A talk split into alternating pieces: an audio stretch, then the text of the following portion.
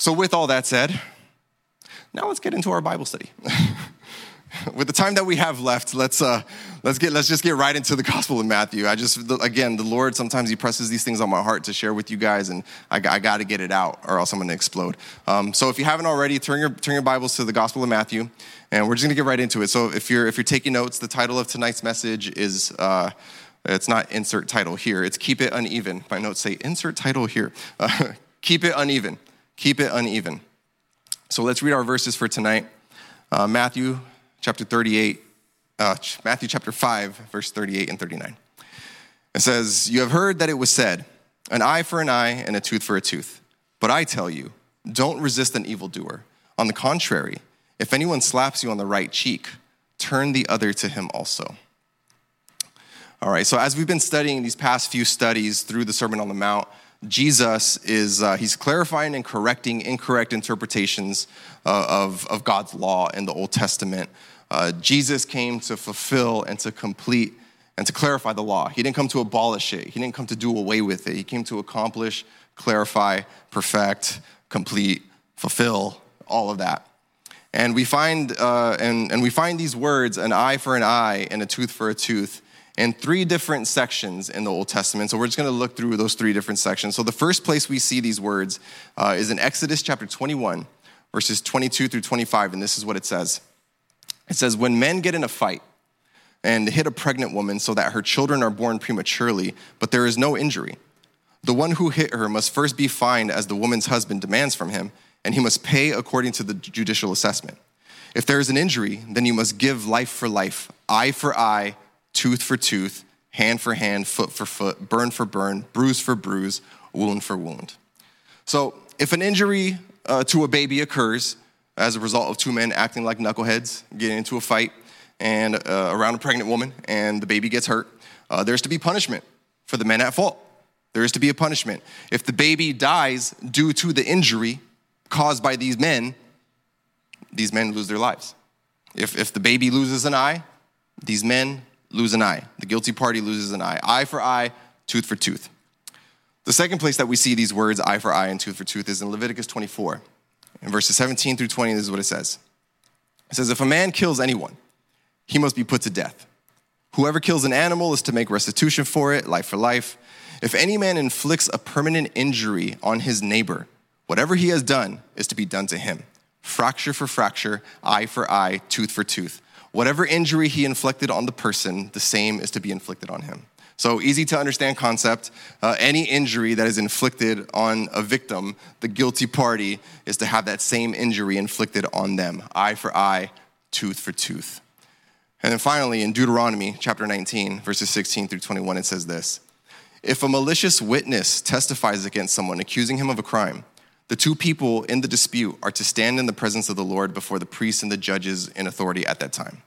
The judges are to make a careful investigation, and if the witness turns out to be a liar who has falsely accused his brother, you must do to him as he intended to do to his brother.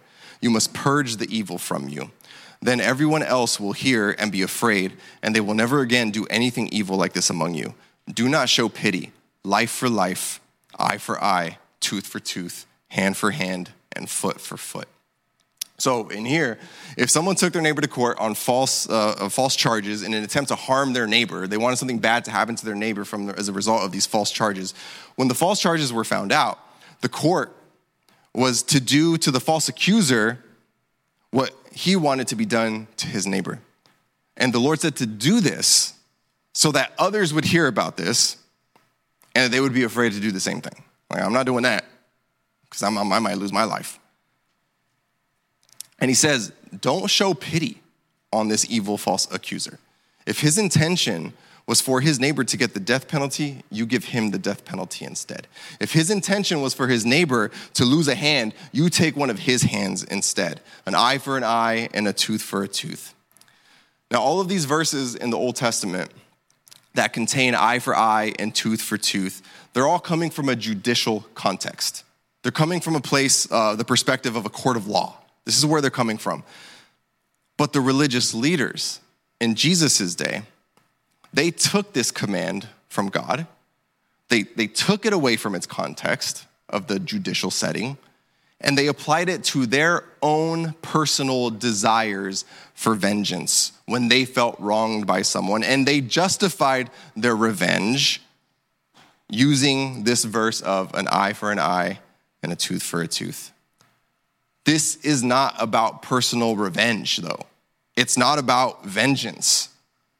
Commentators say that these verses in the Old Testament, they had more to do with restraining revenge. It was more about restraining revenge. God commanded these things in order to make sure that the punishment that was handed down by the civil authorities that it fit the crime. To make sure that it fit the crime. Don't overpunish, don't underpunish. The punishment's got to be like Goldilocks. It's got to be just right, right? No, well maybe no. Goldilocks was the hussy who came into the house. It's got to be like the little bear. The little bear is just right. All of his stuff was just right. But life for life, eye for eye, tooth for tooth. But this command had become a justification for taking your own personal revenge. This person did me dirty, so I'm gonna go ahead and do them dirty. God commands it. But Jesus offers this clarification instead. He says, Don't resist an evildoer. On the contrary, if anyone slaps you on the right cheek, turn the other to him also. Turn the other to him. Now, many have stated that Jesus' words here, they're not saying that we are to open ourselves up to, to violence and evil and, and just let it slide. Just let it happen. You know, just, just, just let all kinds of evil slide. There are many instances in the Bible where something unjust or evil was happening and it wasn't just allowed to happen without repercussions. You know, when Jesus went to the temple, when he saw all the money exchangers and, and the hustlers in there selling stuff, he flipped over their tables, he flipped over their money drawers, everything all over the floor in righteous anger. When Peter was acting hypocritical around Gentile believers, whenever Jewish believers would come around, he'd be like, Oh, I don't really hang out with those Gentiles. Paul confronted him and said, Hey, you need to stop being a hypocrite. Knock it off when Paul and Silas were unjustly beaten in public by the Romans without an official trial and then jailed. When the Romans tried to release them the next day in secret because they realized they did something wrong, when they tried to release them secretly, Paul was like, nah, that ain't gonna happen. We're Roman citizens. We didn't get a proper trial. Y'all beat us. Y'all put us in jail. You're not releasing us secretly. Get your boss. He's gonna escort us out of here. So we are to call out evil and we are to confront evil. And in light of what an eye for an eye and a tooth for a tooth had become in Jesus' day, which was an excuse, a justification for personal vengeance, Jesus is saying that our heart's posture must not be that of a desire for vengeance. Rather, it should be a posture of humility. We, we, we are not to desire revenge personally. We are not to desire revenge. We are not to desire to make things even ourselves. We are to, to desire what Paul writes in Romans chapter 12, verse 19, where he says, Friends, do not avenge yourselves. Instead, leave room for God's wrath, because it is written, Vengeance belongs to me. This is God speaking. I will repay, says the Lord. We don't take our own revenge. That's not what we do. We let God deal with those who have offended us and hurt us and disrespected us. We just continue loving. That's our part. We continue loving. Listen to what Paul says as he continues in Romans 12, verses 20 and 21. He says, But if your enemy is hungry, what? Feed him. If your enemy is hungry, feed him. If he is thirsty, what? Give him something to drink. For in so doing, you will be heaping fiery coals on his head. Do not be conquered by evil, but conquer evil. You conquer evil with good. Man, can that be tough though? Right, Tony? Maybe not for you, but man, can that be tough? I mean, think about a person in your life who has caused you harm, somebody who has insulted you, someone who has treated you unfairly, maybe someone who has even caused you physical harm emotional harm, psychological harm. Think about this person. Jesus is saying, don't even the score. Don't think about evening the score. Don't try to figure out a way to get even. Keep it uneven. Keep the score uneven. Leave that to the Lord. Vengeance is His, and you are His child. There will be retribution, but it's not up to you to try to figure out how that's gonna happen. It's not up to you. Vengeance is His. You leave that to the Lord. This is not the way of the world, though. This is not the way of the world. The world gets even, the world pays back. The world doesn't even wait to get hit sometimes before they, they hit you back. Sometimes, if they feel like the hit is coming, they will preemptively strike. Like, eh, you ain't gonna get over on me. But not us. Not us. If you call yourself a believer, if you're a kingdom person, as kingdom people, we are humble. We don't retaliate. Mm-mm. We don't retaliate. We don't strike back. We don't personally take an eye for an eye. Why? Because we're heavenly minded. We are heavenly minded. Colossians chapter 3, verses 1 through 3, it says this So if you have been raised with Christ, if you have been raised with Christ, seek things above.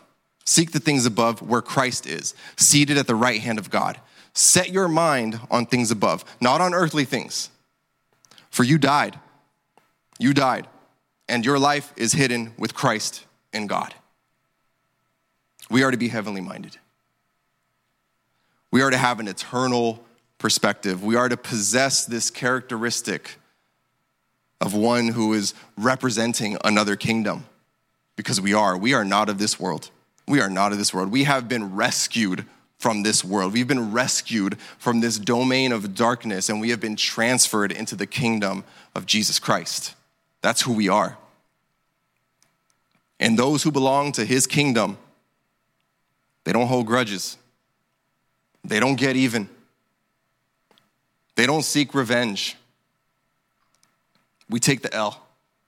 We take the L in the name of Christ because his glory and his kingdom are much more important than our personal pride and our egos.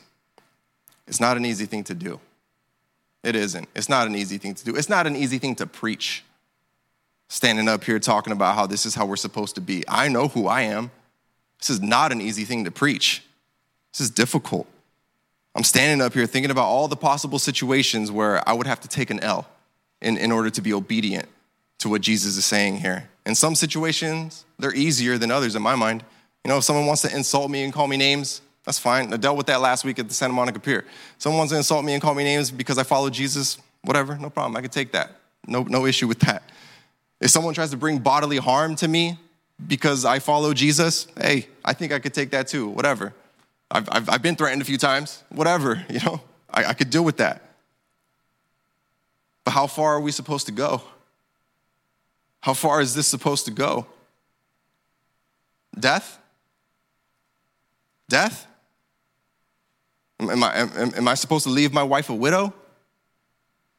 Am I supposed to leave my children fatherless in obedience to this, this command from Jesus? It's a difficult thing to think about. It's very difficult to think about. But I think that death, it's definitely included in, in the options that God has at his disposal for us. Are we ready for this? Am I ready for this? Are you ready for this? There's a story in Acts chapter 7 where this guy named Stephen, some of you guys are familiar with this story. Stephen, he's a believer, young believer, and he just starts serving tables, you know, at, his at the fellowship where he was a part of. He's just like, man, these widows need to eat, so I'm, I'm serving food to these widows. And then he gets brought before uh, the religious leaders, and they're like, what are you doing? Because he was doing amazing things in the name of Jesus. Uh, what are you doing? And he began to preach to them from the beginning the history of, of the Hebrew people, the history of the Israelite people, all the way to Jesus and saying, This Jesus was our Messiah, and y'all crucified him. And there's no other name. Like, you need to believe in this Jesus, because if you don't believe in this Jesus, you're done.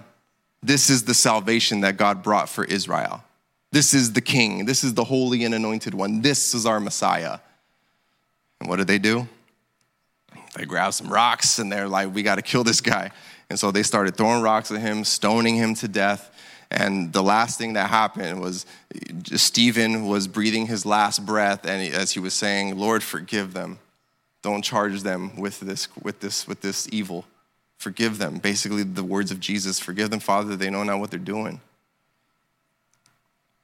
Now, is everyone called to be a martyr? Is everyone called to, to, for their lives to end in this way, dying for their faith? Is every situation of someone slapping you on the right cheek and then you turning the other cheek supposed to result in your eventual death and martyrdom for the gospel? I don't think so. I don't think so. So, so why didn't Stephen run away? Why didn't he run away? Why, why, why did he not try to spare his own life in this situation? Why didn't he try to get away once he realized, like, oh snap, it's about to get real, let me go? Why? Why? Well, we're not told, but I would imagine that he was convinced. He was convinced by the Holy Spirit inside of him. He was convinced that this was going to be the way that he died. This was going to be the way that he suffered for Jesus. He knew that this wasn't a runaway type of situation. This was a time to carry my cross and deny myself situation to the highest degree. In the Gospels of Matthew, Mark, and Luke, you read the account of when Jesus asks his disciples, He's like, Who, who do people say that I am? And they tell him, He's like, Okay, well, who do you say that I am? He asks his disciples. And Peter confesses, You're the Messiah. You're the Son of God. That's who you are. And after Peter gives that response, Jesus begins to tell them that he's going to have to be treated unfairly. He's going to be brought before the religious leaders. He's going to be killed. He's going to have to suffer. And then Peter responds by rebuking Jesus, like, Jesus, you better calm down. Like, we're not going to let that happen to you. That, that's not going to happen. God forbid that happens. And then Jesus says to Peter, Get behind me, Satan. Get behind me. And it's after this scenario, it's after this dialogue that happens that in the three gospels, they record Jesus telling his disciples, If anyone wants to follow after me, if anybody wants to follow me, if anybody wants to believe in me, let him deny himself. Let her deny herself. Take up your cross. Take up your cross daily and follow me. For whoever wants to save their life, they will lose it. But whoever loses their life because of me, they will save it. Now, we can definitely interpret these words of Jesus. We can interpret them metaphorically, right? We could definitely do that and say that we need to give up the things in our lives that are like sinful, the things that are ruling our lives, these, these things that are idols in our lives that keep us from obeying God. You know, g- give up your life to follow Jesus. Of course, and there's nothing wrong with that. We can, we can take that metaphorically and apply that perfectly fine, great. But we can't escape we can't escape the plain meaning of Jesus' words, especially in the context of Jesus talking about his death on a cross that was gonna take place. And then Jesus says, if you wanna follow him, that you need to take up your own cross, your own instrument of death, and follow him, even if it leads to physical death in his name. Are you ready for this? Is this a possibility in your mind? Is this something that you have given any thought to? Let me tell you, when you're facing death for your faith, not that I've ever experienced this, but I would imagine, when you're facing death for your faith, I would imagine that you're definitely not looking at your brother or your sister next to you as they are also facing death for their faith in Jesus and thinking, oh, I hope they're reformed. Hmm. They, they better not believe in post tribulation theology. Like, I'm not saying that obeying the Lord in this matter of turning the other cheek should result in death. That's not what I'm saying. The point is that we are not to have a heart of retaliation. We're not to have a heart of revenge, a heart of vengeance. which is the heart that the, relig- the religious leaders had in Jesus' day. That's what Jesus was coming against. We are to leave vengeance to the Lord. We are to take up our cross daily and follow him. And Jesus could call us to this kind of living because he was the ultimate example of this, was he not? He was the ultimate example of this. He took up his cross. Hebrews 12, 2, it says that for the joy that lay before him, he endured the cross. The joy that lay before him, the glory of his Father, the salvation of his people. Jesus was heavenly minded. He had the eternal perspective that gave him the strength and the endurance to go through what he went through. He was beaten and flogged. His body was ripped open. His body was torn apart. It was not like your mom with the belt. Like he was ripped open. He was taken to a wooden cross where he would be nailed through his wrists and through his feet. And he would hang there, be attached to the cross until he suffocated and breathed his final breath. And why did he do this? Why? Ultimately, for the glory of his own name, which, would, which is the same thing as the glory of his Father. But he also did it for you. He also did it for you because he just, he loves you so much. He did it for you. If he did not go to that cross and die and then rise again, you would have no hope of being saved from hell and being saved from God's wrath, being saved from his anger. Your sins separated you from God, and God's justice demanded that you be punished forever for your sins committed against him. But in his love and mercy for you, in his love and mercy for you, he decided to satisfy his justice not by punishing you, but by punishing his one and only son instead. Jesus took all of your punishment. He took all of your punishment so that you wouldn't have to be punished. He died, he rose, and now he's sitting on his throne. He's the conqueror. And now the Holy Spirit is using his people to tell those who don't know Jesus, to tell those who are caught up in this sin filled world, to tell those who are slaves to sin, to tell those who are living in active lifestyles that are completely against God, even though they're convinced that it's not. The Holy Spirit is using His people to let these people know that though your, though your sinful lifestyle, it may be pleasurable to you, and though there may not be any victims because of this lifestyle that you're living, he is using his people to let you know, regardless of how you feel about your sin or how much pleasure it brings to you, it's sinful, it's against God, he hates it, you're gonna be punished for it, but there is a God in heaven who loves you. And he died to take the punishment for those sins that you love so dearly. He died to take the punishment for those sins that you see as harmless because no one's hurt by it and it fulfills you but it's killing you. He died for that. He did it so that we can be forgiven, so that we can be saved, and we can go to heaven, and we can be with Him forever. But forgiveness and salvation and heaven, they only come through one name, and that's Jesus the Messiah, the holy and anointed one. Acts 4:12 it says there is salvation in no one else for there is no other name under heaven given to people by which we must be saved. Is God speaking to someone tonight? That's what I want to know. Is God speaking to someone tonight?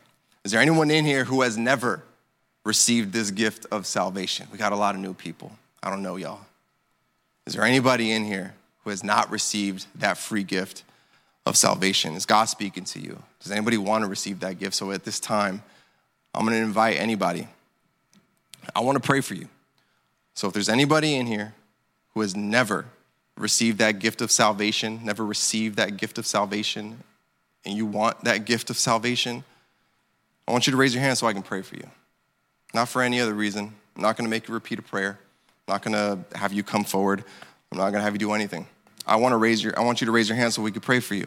So anybody. I'm to give you guys a few seconds if there's if the Lord is speaking to anybody. God's been doing amazing things. People have been coming and getting saved. All right. Well, right on. Well, praise the Lord. Praise the Lord. We're all family, that's great. If there's somebody who who felt the call and they just they rejected it, then that, that's fine. You know, the those are the numbers. it's the law of averages. But I do want to say something that I told you guys I would say every single week. For those of you who do claim Christ, for those of you who claim to be believers in Jesus Christ, I just want to share something with you. All throughout the New Testament, when people have, have, have come into a saving faith in Jesus Christ, when people heard the gospel, and, and people responded with, What should I do? What do I need to do? I believe this message. What do I need to do? They were told a few things. They were told first that they need to believe. They need to believe in this gospel. Believe that Jesus Christ died for your sins. Believe that he was the ultimate sacrifice for your sins and that that, that sacrifice was enough. And, and that sacrifice was enough, it was, that was evidenced by the fact that he rose again from the dead. That tomb is empty. So you just believe in that message that Jesus died for your sins. That's the first thing. Second thing they were told repent. Repent. That means to turn away. Turn away from your sinful lifestyle that you used to love so much, this sinful lifestyle that you were enslaved to. Turn away from it. Change your mind about it. Change your thinking about it. God says premarital sex is sin. All right, I don't necessarily believe it, but I'm going to change my mind on it because that's what He said. That's what it means to repent. God says that living a homosexual lifestyle is sin. I don't necessarily believe that because I feel so strongly about it, but I'm gonna believe what God said and I'm gonna turn away from it because I believe God. He says, believe. They said, repent. And they said, as a result of these things, you will be born again. The Holy Spirit will come to live inside of you. And after that, now you're a newborn baby. You are born again, you're a baby now. You're just, you're an infant. Now it's time to eat, now it's time to grow. And what that means is now it's time to get into your word. Now it's time to read the Bible. If you don't have a Bible, we got Bibles, New Testaments up here for you. Come get one. It's time to grow. It's time to eat. Get into the Bible, get into Bible studies, hear more of the word, grow and grow and grow. And after that, not after that, but also in addition to you being a newborn baby believer, if you are in Christ, now you're also known as a sheep. And sheep's, sheep's, sheep are part of a sheepfold who are under a shepherd. What does that mean? Make yourself a part of a church. If you are a believer in here, you claim the name of Christ, you are a sheep. And now it's time to make yourself a part of a sheepfold. If you've been a believer for years and you don't have a home church, it's time to stop playing around. Make yourself a part of a body, make yourself a part of a sheepfold under a shepherd. That's what we're called to do. Another thing, we're also called body parts. We're members of Christ's body. What does that mean? You've been called to do something. My finger is my finger because it does things. You are in this body, you are a member of this body because you're supposed to be doing something. So do it. As you grow in the Lord, seek the Lord. What am I supposed to do, Lord? And maybe you don't know. Okay, well, then start by cleaning toilets. I don't know what I'm supposed to do. Okay, well, start by making yourself available for something.